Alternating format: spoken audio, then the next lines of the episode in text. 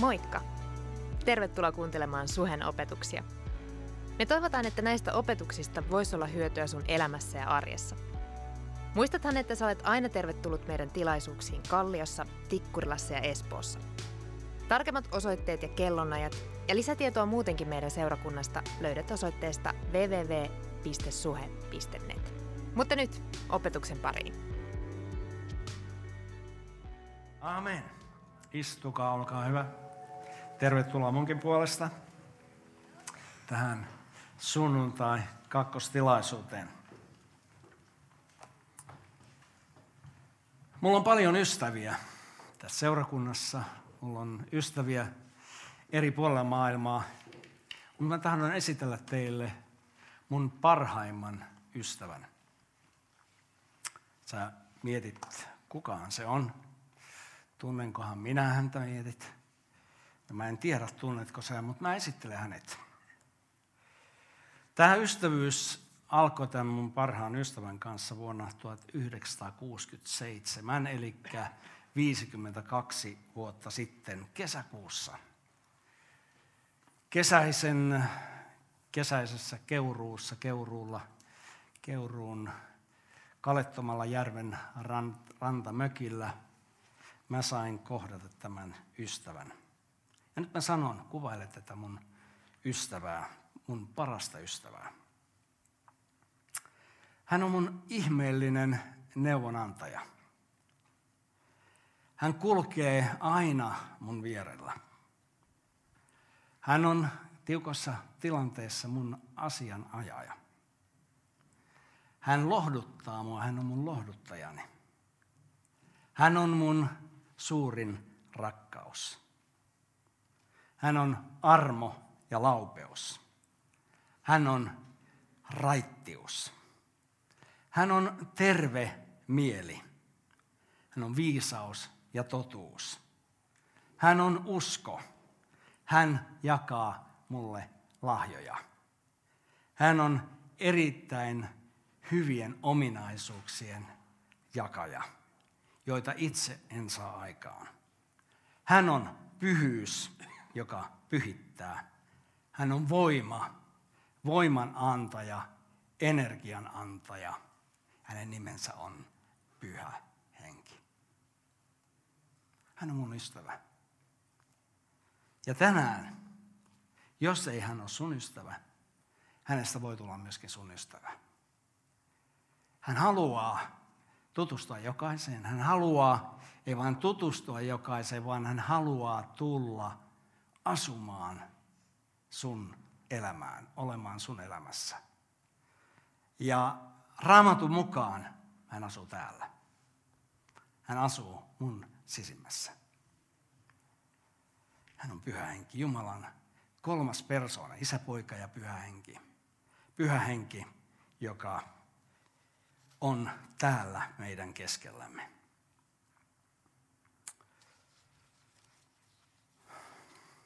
Tuolta löytyy seuraava sivu. Mistä mä tiedän ja mistä mä tunnen tämän pyhän hengen? No, koska mä olen syntynyt hänestä. Ja sitten roomalaiskirjeen kahdeksas luku ja 16 sanoo, että henki itse todistaa minun henkeni kanssa – että mä kuulun Jumalalle, mä olen Jumalan lapsi. Mulla ei ole mitään epäilystä siitä, mä olen Jumalan lapsi. Jokin täällä sisimmässä jubileeraa kaiken aikaa, mä kuulun Jumalalle. Mä olen jonkun toisen omaisuutta. Mä en kuulu itselleni, vaan mun omistaja on tuolla ylhäällä ja pyhäinkin on täällä alhaalla. Kumpikin omistaa mut. Ja Jumalan sana myöskin vakuuttaa sen, että kun mä olen luovuttanut elämäni Jeesukselle, mä kuulun hänelle ja pyhänkin tulee mun elämään asumaan. Pyhä henki on persona, joka puhuu. Hän puhuu minulle. Mä kuulen ääniä. Pitäisikö sun mennä mielisairaalaan? Kysyt, ei. Vaan mä kuulen Jumalan puheen. Kysyt minua, miten mä kuulen, kuulenko mä jotain korvin kuultavia sanoja? En. Vaan mä kuulen hänen puheensa ensin, ensiksi Jumalan sanan kautta. Hän puhuu mulle, kun mä luen Jumalan sanaa joka aamu. Joka aamu Jumala puhuu mulle sanansa kautta. Tämä kirja on elävä kirja. Se ei ole kuollut kirjaan, se on elävä kirjaan, elävä kirja ja sen kautta Jumala puhuu. Ja toiseksi hän puhuu tällä sisäisellä äänellä, hiljaisella, kuin englanniksi sanotaan still small voice. Hiljaisella pienellä äänellä, vaimealla äänellä.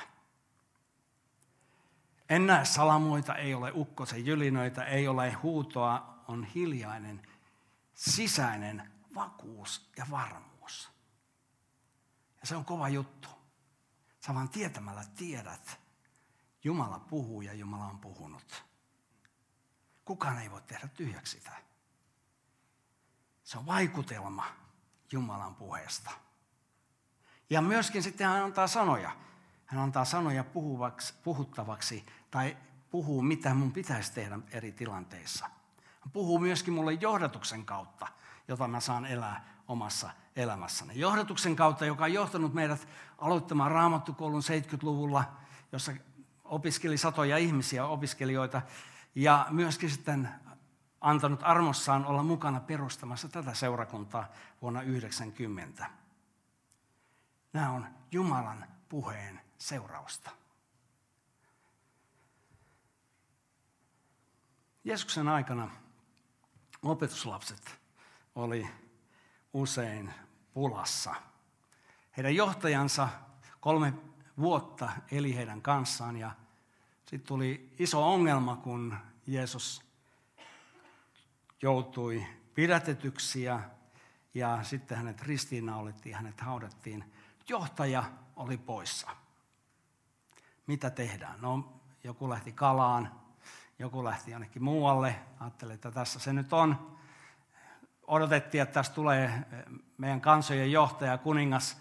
Nyt tämä kuningas on poissa mitä me nyt tehdään, mihin me joudutaan. Me ollaan ihan pulassa. Minne menemme tästä? Kuka meitä ohjaa? No ei hätää, kolme päivän päästä Jeesus nousi kuolleista, ilmestyi opetuslapsille, ilmestyi sadoille ihmisille. Ja sitten hän teki jotain, mistä hän oli jo puhunut aikaisemmin, Luukan evankeliumin luku 24 ja siellä jakeessa 49, siellä hän lupasi jo etukäteen, myöskin Johanneksen evankeliumin luvussa 14, puhui samoista asioista. Hän sanoi tässä, minä lähetän teille sen, minkä isäni on luvannut. Isä oli luvannut tehdä jotain Jeesuksen seuraajien puolesta.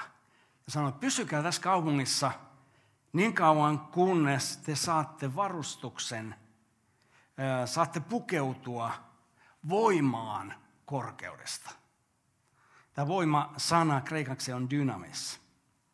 Apostolien teot 1.8 jatkaa tätä ajatusta. Siellä Jeesus puhuu sitten ylösnousemuksen sen jälkeen opetuslapsille ja sanoo, että mutta te saatte voiman, jälleen tämä sama dynamis-sana, kun pyhähenki tulee teihin. Ja mitä tapahtuu, kun pyhähenki tulee meihin? Jotain haluaa tulla ulos. Me ei pakata sitä tänne meidän sisimpään, vaan se haluaa tulla ulos. Me saadaan voima, voima olla todistajia. Jos sulla on voimattomuutta todistaa, silloin mä haastan sua täyttymään pyhällä hengellä, ottamaan vastaan pyhän hengen täyteys. Te tulette olemaan minun todistajani Jerusalemissa, koko Juudeassa ja Samariassa ja aina maan ääriin saakka. Tämä dynamis, joka on kreikkaa, se sana tarkoittaa henkilöä, jolla on tällaista luontaista voimaa ja kykyä. Se puhuu myöskin ihmeitä tekevästä voimasta. Se puhuu sielun voimasta näin, näillä tarkoituksilla. Siitä on puhuttu Uudessa testamentissa. Se on vaikutusvaltaa, joka tulee rikkauden tai omaisuuden kautta. Se on myöskin joukkojen ja armeijan kautta tulevaa voimaa. Eli on kysymys suuresta voimasta, ei vain maallisesta voimasta, vaan myöskin jumalallisesta voimasta, joka tulee meihin pyhän kautta. Se on käytetty 120 kertaa Uudessa testamentissa ja se on tosi mahtava sana. Kannattaa lukea kaikki nämä raamatun kohdat läpi, kun menette konkordanssia ja tutkitte sitä, sitä asiaa. Minkälaisen voiman Jumala meille antaa tämän pyhän hengen voiman kautta? Ensinnäkin hän antaa meille voiman puhua. Oletko ollut tilanteessa, jossa sä koet, että sulla ei ole mitään sanottavaa jossain tilanteessa? Sä oot ihan voimaton, voi olla, että tulee niin vaikeita ongelmia, että sä vaan nostat kädet pystyyn ja tiedä mitä, mitä tehdä, mitä sanoa. Silloin kannattaa rukoilla, heittää rukous Jumalan puoleen. Roomalaiskirjan ensimmäinen luku ja 16 sanoo, sillä, äh, sorry, minä en häpeä evankeliumia. Evankeliumi, siis Jumalan sana, evankeliumi, hyvät uutiset. Se on Jumalan voima, Jumalan dynamis. Itse kullekin uskovalle se voima, joka pelastaa meidät, juutalaisille ensin sitten myös kreikkalaisille, jokaiselle ihmiselle. Se on pelastukseksi tuo Jumalan voima, pyhän hengen voima.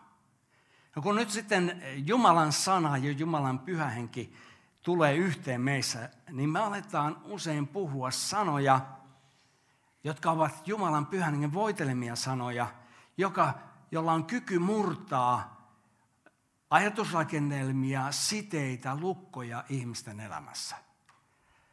Se on, toinen kreikan kielen sana on tällainen reema-sana, eli Jumalan, Jumalan tällainen oikean kohtaan osuva sana, joka kun se on voideltu ja siinä on tämä Jumalan voima, jotain räjähtää rikki hyvässä mielessä.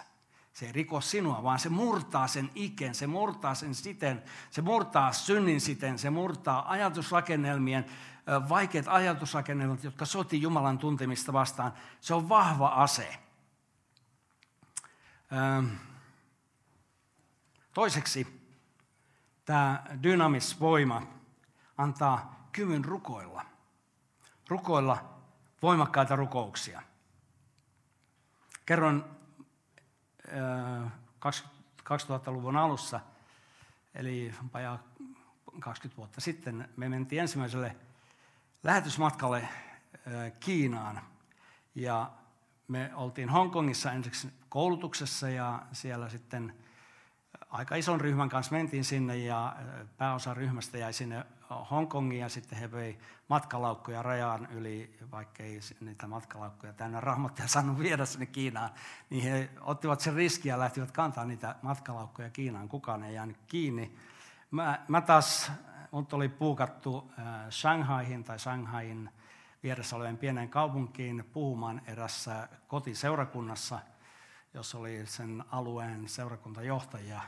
Kahden päivän ajan sain puhua heille, mutta tuossa matkalla lentokoneessa, mä menen ensimmäistä kertaa kommunistiseen Kiinaan, lentokoneessa istuu mun vieressä William.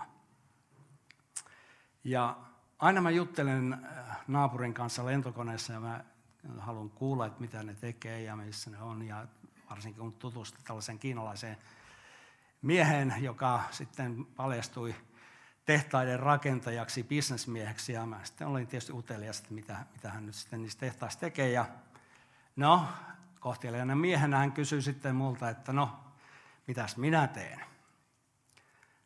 Rukous ensimmäisenä, Herra, mitä mä vastaan? Mä oon menossa kommunisteen Kiinaan. Jos mä sanon jotain väärää, mä joudun heti, kun lentokoneesta lähden, mä joudun vankilaan. No en mä nyt ihan näin pelannut, mutta kuitenkin ne mahdollisuudet oli huikeat, koska mä en tiennyt, mitä mua kohtaan. No mä sitten sanoin, että mä oon opettaja, joka oli ihan totuus, mä opetan raamattua.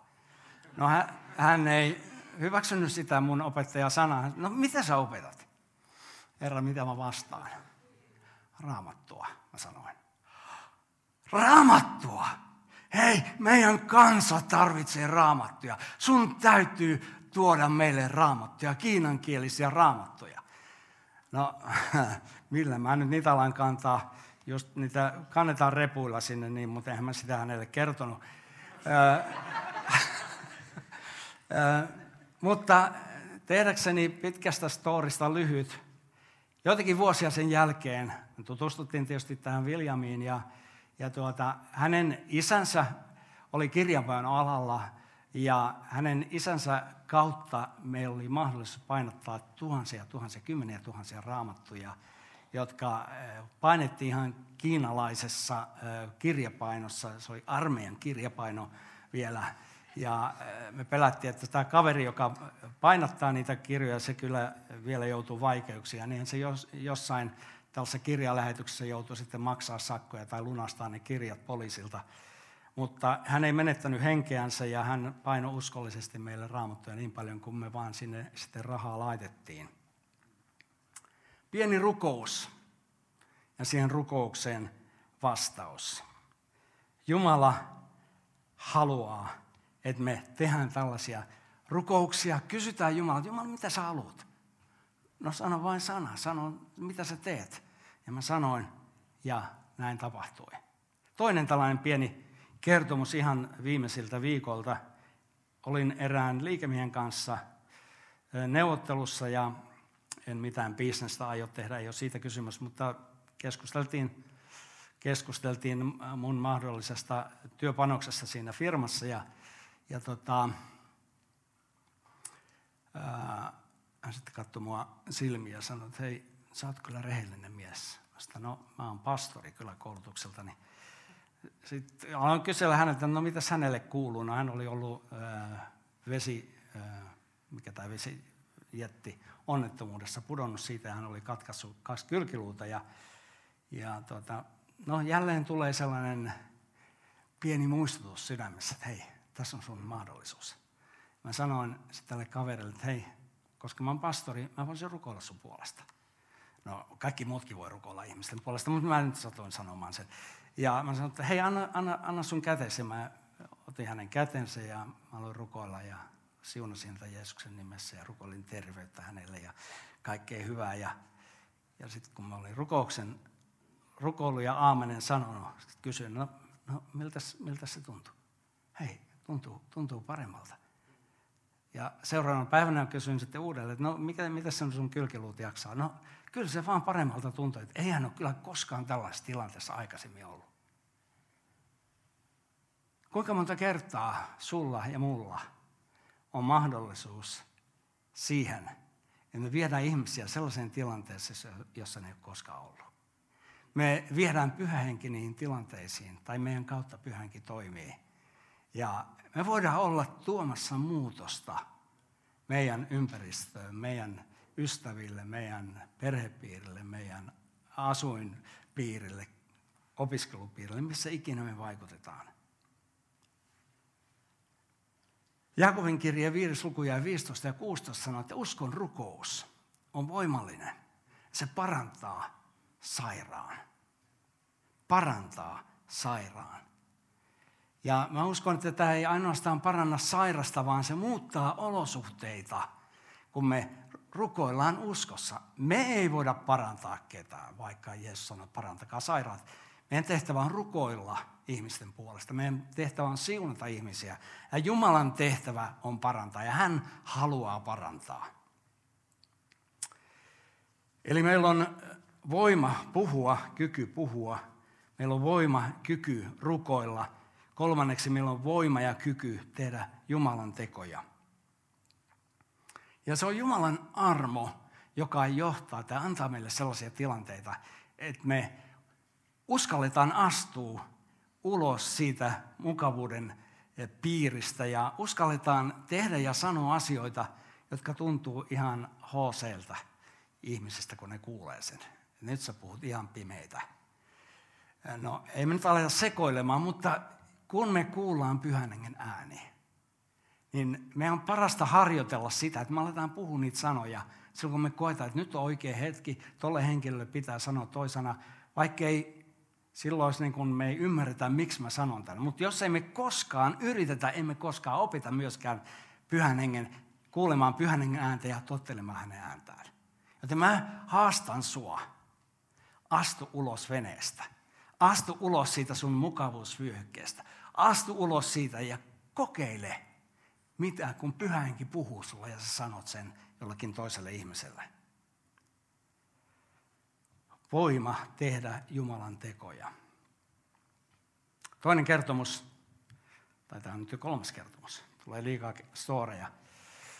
80-luvun alussa me oltiin Raamattokoulun kanssa yhteistyössä lähetysnuorten kanssa, missio nuorten kanssa nykyisin. Ja me järjestettiin konferensseja ja oli tuhansia ihmisiä näissä konferensseissa ja oli aivan mahtavia karismaattisia konferensseja, joissa toimii ja liikkui. Ja me oltiin menossa meidän raamattokoulun henkilökunnan kanssa tähän järjestelykokoukseen Tyyskylään. Hämeenlinnasta Tyyskylään oli kevät ja oli juuri tällaista loskaa satoi ja räntää satoi hirveästi. Ja oli sellainen paksu kerros märkää lunta sen asfaltin päällä ja me ajetaan sellaisella Toyota Hiasella ja meitä tuli kahdeksan henkeä siinä autossa. Ja, ja tota, seurataan linja-auto siinä, yksi meidän henkilökunnan jäsen ajoi sitä autoa, me istuin hänen vieressään, tämän kaverin vieressä, ja ajetaan linja-auton raiteessa, ja sitten sitä loska oli kaikkialla ympärillä. Ja Ari, joka ajoi tätä autoa, niin ajatteli, että hän menee tuon linja, edessä olevan linja-auton ohi. Ja siirtyi niistä raiteista pois, ja kun hän siirtyi niistä raiteista pois, niin se hias se alkoi heittäytyä poikittain. Kun se alkoi heittäytyä poikittain, niin vastaan tulee rekka sieltä. Siis yhtä, yhtä kovaa kuin mekin mentiin, varmaan jotain sata ajettiin sieltä. Mä, mä ajattelin, että muutama sekuntia me ollaan historiaa. Ja kun me nähtiin, mitä tässä on tapahtumassa, ja kun se liike on vielä sitten tällainen, että se alkaa heittelehtimään, niin minä ja sitten Keijo Häkkinen, joka istui siellä takana myöskin meidän henkilökuntaa, yhteen ääneen karjuttiin, Jeesus! Ja niin kuin yksi kaveri takana sanoi, että hänestä tuntui ihan, että joku iso käsi olisi tullut sen hiasen päälle, ottanut siitä kiinni ja siirtänyt takaisin raiteille. Ja yhtäkkiä me oltiin sen linja-auton perässä taas. Ja sitten se rekka suhahtaa meidän ohi siitä. Ja Ari ei pystynyt enää ajaa metriäkään, sanoi, että ei hän, ei hän kykene ajaa. Se oli ihan täriskaveri pelosta ja helpotuksesta, että selvittiin hengessä siitä. Siinä nimessä on voima. Jeesus nimessä on voima. Kun se lausutaan pyhän voimassa, jotain tapahtuu.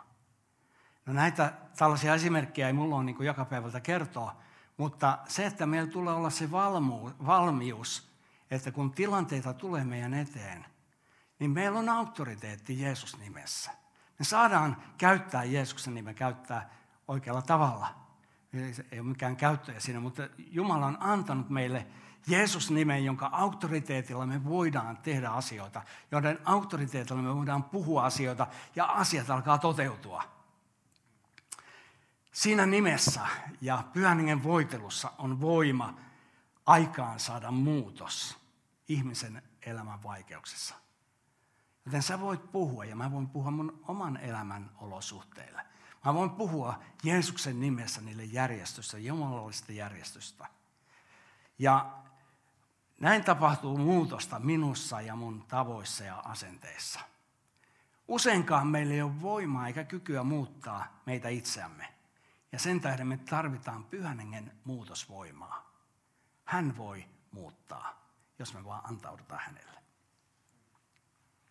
Sakarian kirjan neljäs luku ja kuusi sanoo, että ei väellä eikä voimalla, vaan minun hengelläni, sanoo Herra. Kuinka usein me yritetään omavoimaisesti tehdä asioita? Kuinka usein me yritetään johtaa jotain omavoimasti? Seurakunnassakin voidaan tehdä sitä, johdetaan pienryhmää tai mitä tahansa tehdään täällä tai te, autetaan, avustetaan eri tehtävissä, tehdään sillä omalla voimalla ja pinnistetään.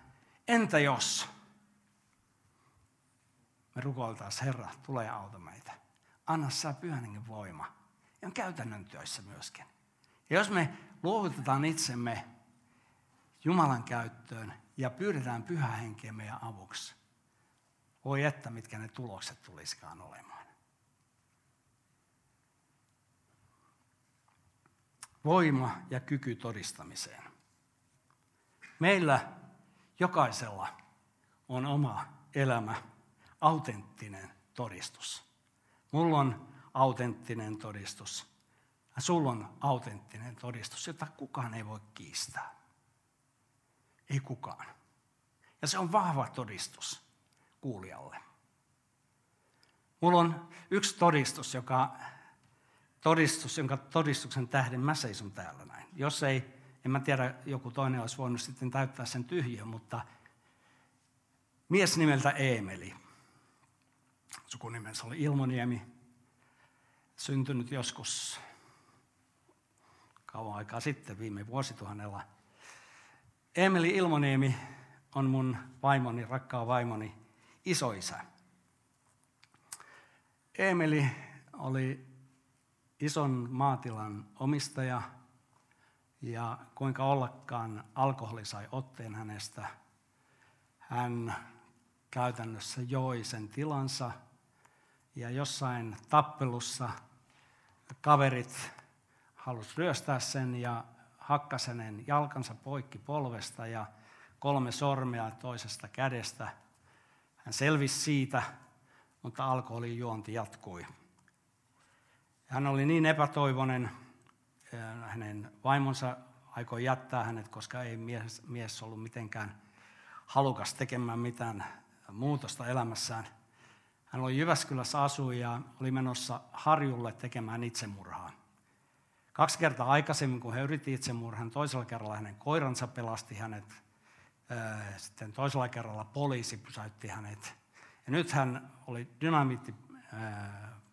dynamiittiputkilo taskussa ja, ja tuota, tietysti ihan humalassa ja kävelee sieltä Jyväskylän torin vieressä, siellä oli Sion temppeli, helluntaiseurakunta. Ja joku nappas hänet sieltä helluntaiseurakunnasta sinne Sion temppeliin ja hän oli ihan, ihan tosi humalassa. Ja menee sinne ja horjuu ja sitten se huutaa, jos, jos tuolta Jeesus voisi mua auttaa, niin rukoakaa mun puolesta. No, ne keskeytti sen tilaisuuden ja kutsuvat hänet sinne eteen ja siellä pastorit tulevat rukoilemaan hänen puolestaan.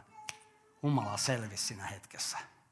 Siihen jäi Emelin itsemurhayritykset ja Emelin elämä muuttui muuttui niin paljon, että hän alkoi itse voittaa sieluja.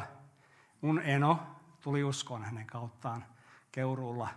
Mun eno voitti tai johdatti mun äidin uskoon. Sen kautta meidän perhe tuli uskoon. Ja sen kautta koko noin 50 henkeä siinä Ilmoniemen perhekunnassa, suurin osa heistä on uskossa. Muutos voi olla mahdollinen. Pyhä henki haluaa muuttaa. Ei vain meitä, vaan haluaa muuttaa meidän ympäristöä. Ja sä et tiedä, mitä sun elämän muutos voi saada aikaan sun jälkeläisessä tai sun ympäristössä. Sä et tiedä, kuka on se Raimo, jonka sä voit pelastaa. Kuka on se Topi, jonka sä voit, tai Kirsti, tai mä luettelen näitä meidän sukulaisia. Kuka on se henkilö, jota sä voit koskettaa, jonka elämä voi muuttua? Sun elämän kautta. Ajatelkaa. Meitä on täällä vajaa 200. Jos, jos me, jokainen meistä, ollaan pyhän hengen käytössä, avataan sydämemme pyhälle hengelle ja an, sanotaan hänelle, käytä mua, tässä mä olen. Meidän kautta, kun tämä kerrotaan, tämä joukko, kuinka moneen me vaikutetaan, voi tapahtua tosi iso muutos. Ollaanko me valmiit siihen? Ollaanko me valmiit olemaan pyhän käytössä? Ollaanko me valmiit ottamaan Jumalan voima vastaan ja sanoa, tule pyhä henki. Mä en itse kykene tekemään näitä, enkä, mä halu, enkä voi keksiä näitä juttuja, vaan sun tulee antaa mulle viisaus, sun tulee antaa kyky, sun tulee antaa mulle voima tehdä sun tekoja. Voima rukoilla, voima julistaa sun sanaa. Ja mä uskon pyhä henki on täällä paljon halukkaampi kuin me ollaan. Hän vaan odottaa sitä, että sä sanot, tässä mä oon, tule pyhä henki. Täytä mut, käytä mua. Hän on täällä. Hän on täällä.